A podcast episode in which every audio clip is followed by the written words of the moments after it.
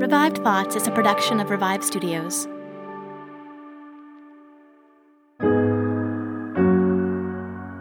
This is Troy and Joel, and you're listening to Revive Thoughts.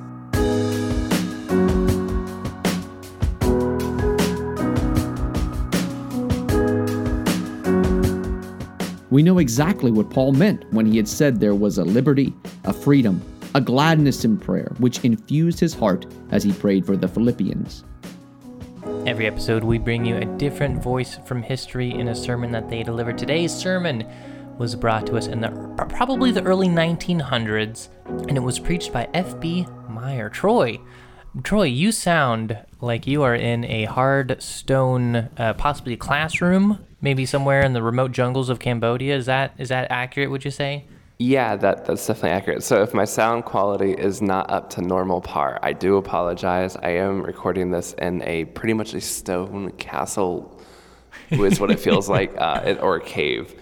But I am teaching. I am in a in a classroom right now at my school. Is this your new school. classroom? Is this the classroom you're teaching in? Actually, no, it's not. So I'm just. I you just you ducked found, into some random random classroom. That's exactly what happened. So I just grabbed a classroom in the library. So I do apologize. We we had plans to get sound quality back up to snuff, but we did say there'd be some bumps on the road, and Sure. this this super echoey cave I'm in is currently one of those bumps. it, so. it does sound like you are you just have like a laptop and you're hunched over a rock in a cave. That's what it sounds like. So hopefully you guys can still hear me well enough to enjoy this episode on FB Meyer, Joel. F.B. Uh, Meyer.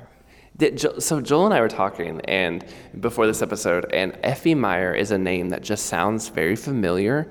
He seems like somebody we've heard about before, but yet when we tried to figure out why, we could not place him. So if you are listening right now and you know why he sounds so familiar, if you know what book or you know famous preacher quotes him or something like that, maybe let us Yeah, know. there's because we something were- like in our Bible college, you know, era, or the, you know, like we I, we must have read a book by him or something because we both Yes. recognize the name, but I have no idea. Like, uh, you know, if you asked me, I would have no idea where I heard of him. We can't quite place our finger on it. Yep. So I'm not sure why either. Now he is, and, and this kind of goes back. Actually, that kind of perfectly ties in to his story. Because there are people in history, Joel. We have done stories and we have done episodes on people who were extremely, wildly influential in their time, very important people, and yet nobody like remembers their story. Nobody writes down their biographical information.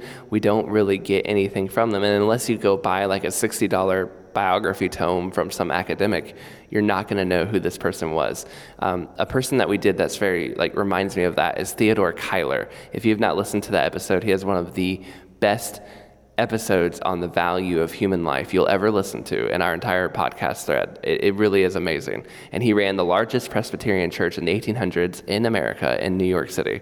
And he was friends with Spurgeon, he was friends with Moody, he knew all these famous people. And yet, when we did an episode on him, literally no one had ever written down any of his biographical information like what was he like as a kid what was he like as a preacher anything like that. And it was really tough doing that episode even though he was a really really important person. F.B. meyer is a little bit of a similar episode where there's a lot of information of his accomplishments but who he was like what kind of person he was when he was at home or his family life things like that. Nobody bothered to write them down and so we don't really know what he was like Yeah, but he was born in the year 1847, and uh, he would become one of the leading characters in the Baptist movement in London.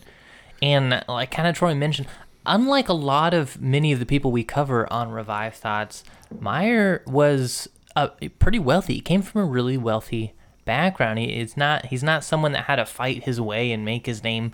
Uh, he comes from wealth, and it- it's kind of odd, but because of that, we there's not a lot of details to his childhood. Turns out when you're in a rich family and just everything is is provided for you, uh, your life's kind of boring. Not not a lot. Not a lot. You're not getting in a lot of trouble. You you don't have the most crazy story. Uh, you're just going through school, going through life, uh, in a relatively boring life. He graduated college in 1869 uh, with a degree in theology, and in 1870 he started pastoring churches, uh, but never gained real long term success there. The first two churches he was at, he was only there for three years each, and uh, but that second church, you know, towards the end of that time, he actually met D.L. Moody, one of the one of the the interconnecting spider webs that binds all people in the 1800s, or at least it seems like. At this point, if you preached in the late 1800s and you didn't know D.L. Moody, I, I, just assume you weren't really a good preacher because it seems like every single person, at least if you're from the United Kingdom or America, you were friends with D.L. Moody at some point it just it, you should almost it, we almost don't have to say it. It's just assumed you guys cross paths. uh, but Moody was actually really early in his career, really early in his career when he met Meyer. He wasn't yet the famous Moody that he would become.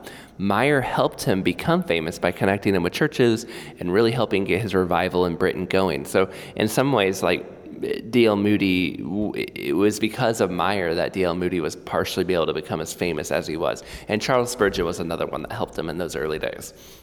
Likewise, Moody had a profound effect on Meyer too. Um, Moody had just had this like really deep spiritual change of heart in himself. He was really passionate. He said he felt like he had been born again again and like he just had this almost second conversion experience. He was so alive for Christ. And that passion was contagious and it got Meyer excited about his faith too. And it really reminded me of, uh, if you remember our episode on Jonathan Edwards we did a long time ago, George Whitefield kind of came into town and like re inspired Jonathan Edwards to get back in there and keep going. And I think that's what F.B. Meyer feels, I think D.L. Moody did for him. And so because of that, the two of them became lifelong friends. And, and Moody would invite Meyer over to America to preach and, and they would work together, vice versa, you know, for the rest of their lives. And they'd write letters and stuff. They were, they were chums. Yeah, Meyer was he was a busy guy. He in his lifetime had more, you know, if he was submitting a resume towards the end of his life, it would be a binder full of just different positions that he's filled, different things that he's done. Here's a, a list, abridged version of some of his accomplishments in his life. By the way, Troy, on a side note, I feel like uh, I can always tell when you wrote a paragraph because you love bullet points like you love. Like here here's some just to list a, a, few of them off and then there's just bullet points. I'm like that's a troy paragraph if i've ever that seen is, one. that's true. That is definitely a highlight especially if you do listen to our deep dive episodes yeah, you will always yeah. see just a bunch of lists on everything. Yeah uh, so uh, the bullet point number one okay? So uh, he was at one point, the president of the Sunday Schools Union there in the UK. He was president of the National Union of Christian Endeavour. He was the founder of the Southern London Missionary Training College. He was also the founder of a mission society hall called Melbourne Hall. He wrote over 70 books. He was the president of the National Free Churches. He did multiple world tours that would include preaching across all of Asia and South Africa. So he was very busy. Uh, one man I read about uh, called him a Christian socialist, which I think this view is wrong, but the idea that he cared about the conditions of workers was really true. Workers in those days tended to be taken advantage of a lot, and uh, you know, this is kind of at the end of the Industrial Revolution, so he worked really hard to see that they had better conditions than they did before. He was also deeply, deeply involved with social and cultural issues. He worked and helped out with the temperance movement, and his goal was like to get all the saloons shut down in uh, England. But he also worked to end the brothels and prostitution in England. Uh, his team, the people who he would work with, kind of had a two pronged approach where on the one hand they went to the courts and they went to like the government and they kept asking that like prostitution and these brothels would be you know closed down on a legal level but then on the other side of it too they also would send people individually to the prostitutes to counsel them and let them know there was a way out and provide like homes and work and employment so they didn't feel like they had to you know, be prostitutes. And over the course of his lifetime, his team and him were involved in shutting down 500 different like prostitution houses. He shut down so many that the London newspaper complained about him and called him meddling Meyer because he would just get in the get involved. He was so involved in shutting these things down. Um, another thing that makes him different than I think a lot of things today uh, is that he was a big fan of pacifism, which, if you don't know much about history, the church, a lot of church people were really into pacifism in the late 1800s, early 1900s, um, and, and some of you might still be. I'm not saying, you know, but this was very popular for a lot of people at that time. And in 1916, right in the middle of World War I, uh, the French government was basically saying if you didn't go, you know, fight on the front, we're going to execute you. And uh, there was a group of men who were on their way to being executed. F.B. Meyer kind of went and visited them, kind of brought some national press spotlight because these people were just saying, look, as a Christian, I don't feel like I can go take a gun and kill somebody.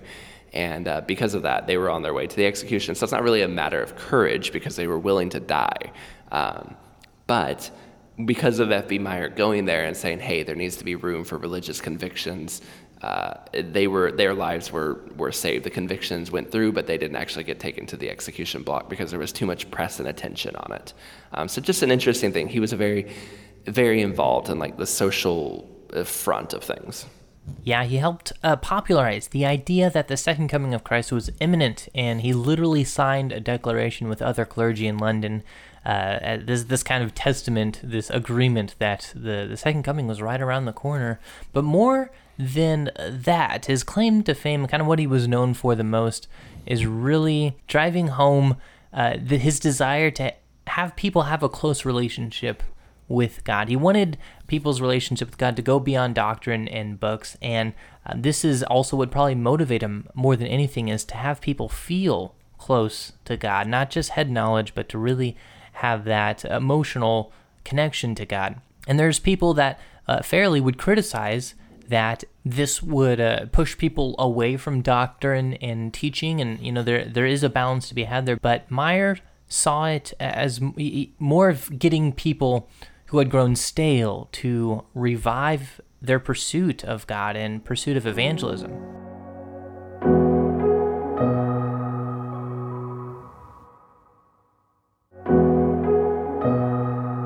More than anything, what people really liked about Meyer is that he was very practical. He took matters of theology and the Bible and just applied them to make them really easy for people to understand.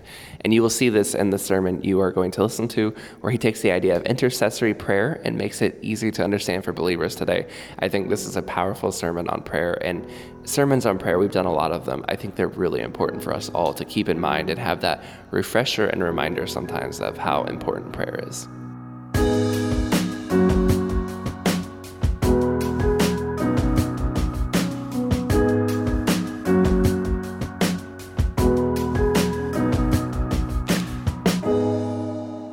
Thank my God upon every remembrance of you, always in every prayer of mine for you all, making requests with joy. Philippians 1 3 and 4. The epistles of Paul are full of allusions to his prayers. We might almost call them his prayer book. Let us verify that statement by turning to the epistles as they come on the pages of the Bible. God is my witness, whom I serve with my spirit in the gospel of his Son that without ceasing I make mention of you always in my prayers, making request. Romans 1 9 and 10. I thank my God always on your behalf for the grace of God which is given you by Jesus Christ. 1 Corinthians 1 4. I cease not to give thanks for you, making mention of you in my prayers. Ephesians 1 15 and 16. For this cause I bow my knees to the Father Ephesians 3:14. We give thanks to God and the Father of our Lord Jesus Christ, praying always for you. Colossians 1:3. I wish that you knew what great struggle I have for you and for them at Laodicea, and for as many as have not seen my face in the flesh. Colossians 2:1. We give thanks to God always for you all, making mention of you in our prayers. 1 Thessalonians 1 2. Wherefore also we pray always for you. 2 Thessalonians 1 11. I thank God that without ceasing I have remembrance of you. 2 Timothy 1 3. I thank my God, making mention of you always in my prayers. Philemon 4. These texts are sufficient to substantiate the assertion that the epistles of Paul abound in allusions to his prayers on behalf of his converts.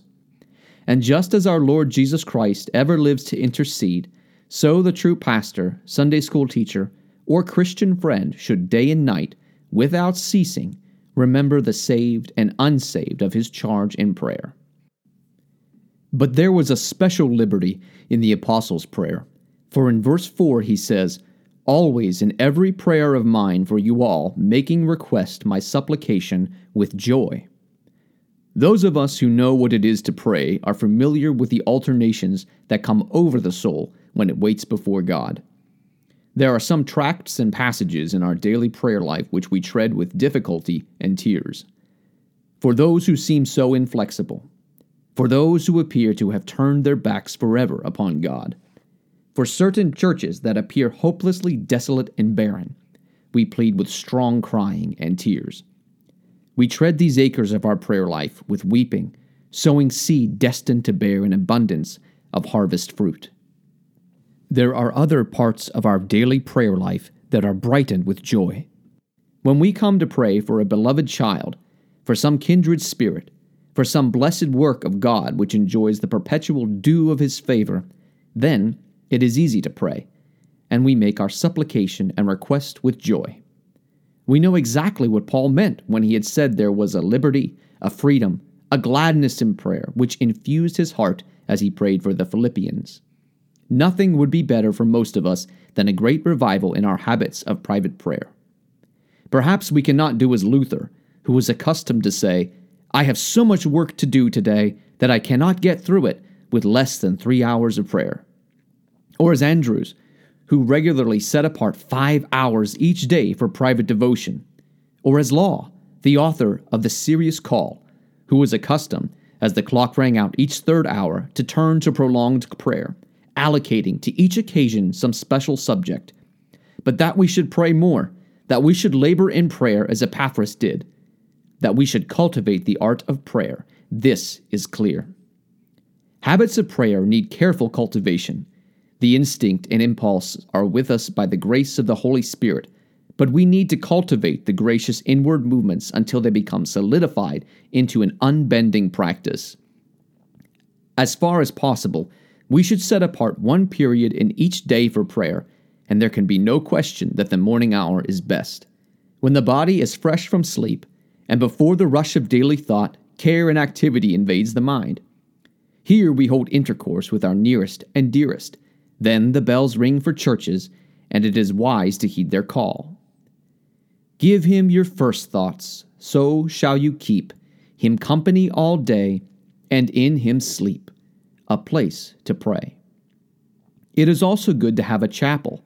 There should be, as far as possible, one room and one spot in the room, or one garden path, or a walk over the river or beside the sea, where our seasons of private devotion are spent and our prayers are likely to be made. The posture is a secondary matter. Many a heaven moving prayer has been uttered whilst the feet have been plodding along the road, or the hands plying their toils, or when weakness has chained the body to the couch. While Paul was floating for a night and a day in the deep, his soul was as much wrapped in the spirit of prayer as when he was in a trance in the temple. A rich man, visited by his pastor, was in sore distress because when praying during the night he had not removed his nightcap. His scruples were, however, allayed by the wise and skilful reply. Some people pray, as Christians mostly do, with their shoes on and their heads uncovered. Others, like the Jews and Mohammedans, pray with their heads covered and their shoes off. Now, I dare say, my friend, when you prayed, you did not have your shoes on? No, sir, I hadn't, was the eager answer, and the troubled soul was comforted. But it would have been far better if it had never been troubled. It is of real service to have the fixed closet and the habitual attitude there but it is a great mistake to magnify any of these accidents and circumstances as though they were essential.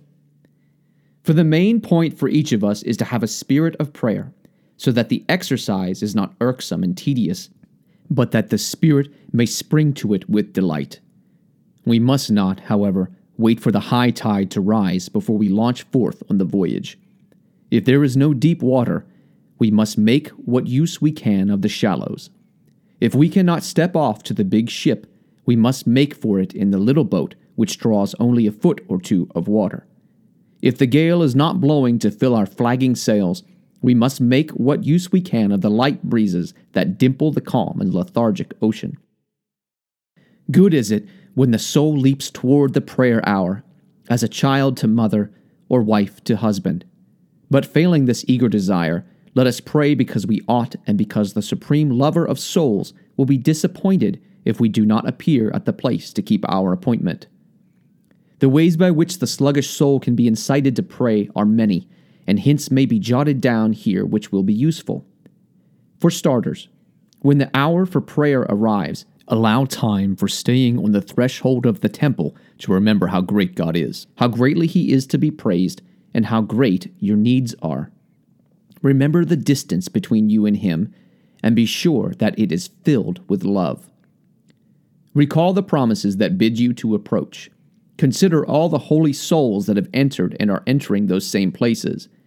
And do not forget the many occasions in which the lowering skies have cleared, the dark clouds have parted, and weakness has become power during one brief spell of prayer. We especially need the aid of the Holy Spirit who helps our infirmities in prayer. He kindled the spark of devotion at the first and knows well how to fan it into a flame. It is good to confide in Him, to confess that you would but cannot pray, that your desires are languid and your love cool, that the lips which should be touched with fire are frostbitten, that the wings which ought to have borne you to heaven are clipped. He understands and loves to be appealed to and will assuredly quicken the flagging soul until it mounts up as on eagle wings, running without wearying and walking without faintness. One look to the spirit of prayer will find him in the heart. As our teacher, he begins to repeat the words of petition which we lisp after him. As our comforter and paraclete, he stands beside us, showing us where to aim our petitions and steadying our trembling hands.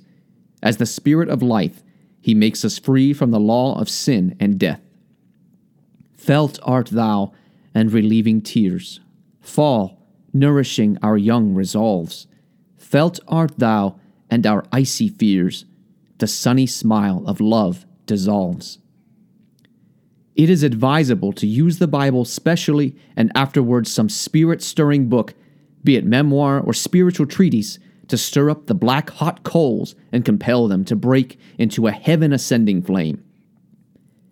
The story of George Mueller, of James Gilmour, or of David Brainerd, the writings of Samuel Rutherford, Andrew Murray, and Frances Ridley Havergal, or maybe the poetry of Horatius Bonar and John Keble are of good use in this direction.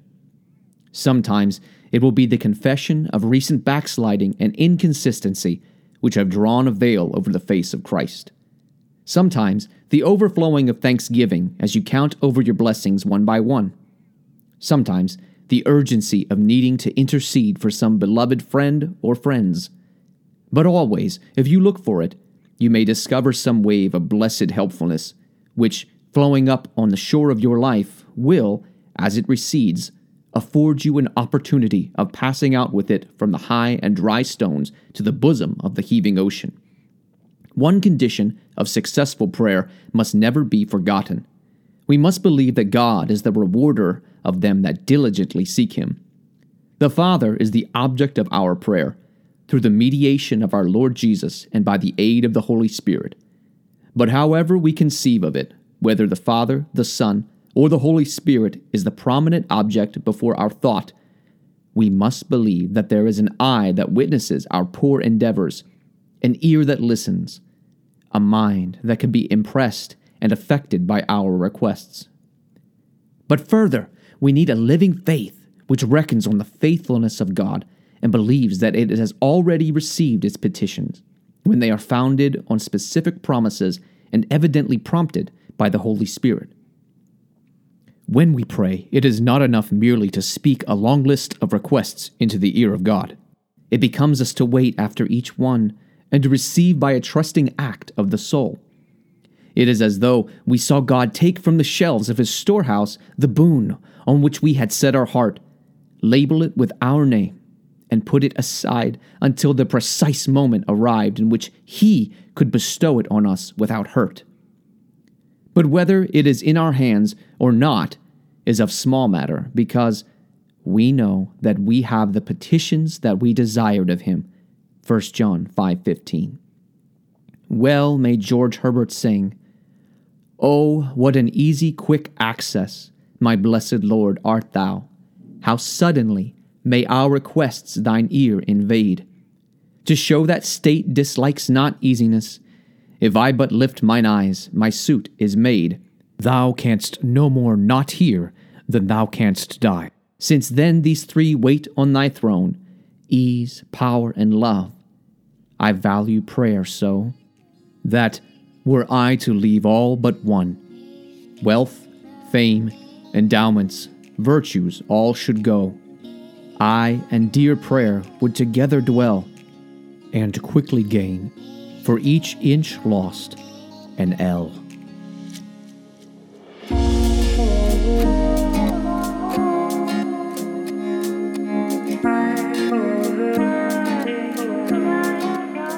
Thank you for listening to today's episode of Revive Thoughts. Today's episode was narrated by Nick Garland. If you like today's episode, check out our website, revivethoughts.com. There you can find the transcript for today's episode and all of our episodes. Troy, I'm assuming, hopefully next week, we'll, we'll your your soundproofed studio will be uh, one inch, one one leg closer to being constructed. Is that fair to th- say? Yeah, we have all the best teams in Cambodia currently working on constructing a nice sound quality room. And when I say all the best teams, I mean me and my wife. So hopefully that's, that's by, the most quality team I know. so hopefully by next week things will sound a little bit normal. Thank you for listening and being patient with us as we kind of transition through all this. But yeah, next week this will sound a lot better. This is Troy and Joel, and this is Revive Thoughts.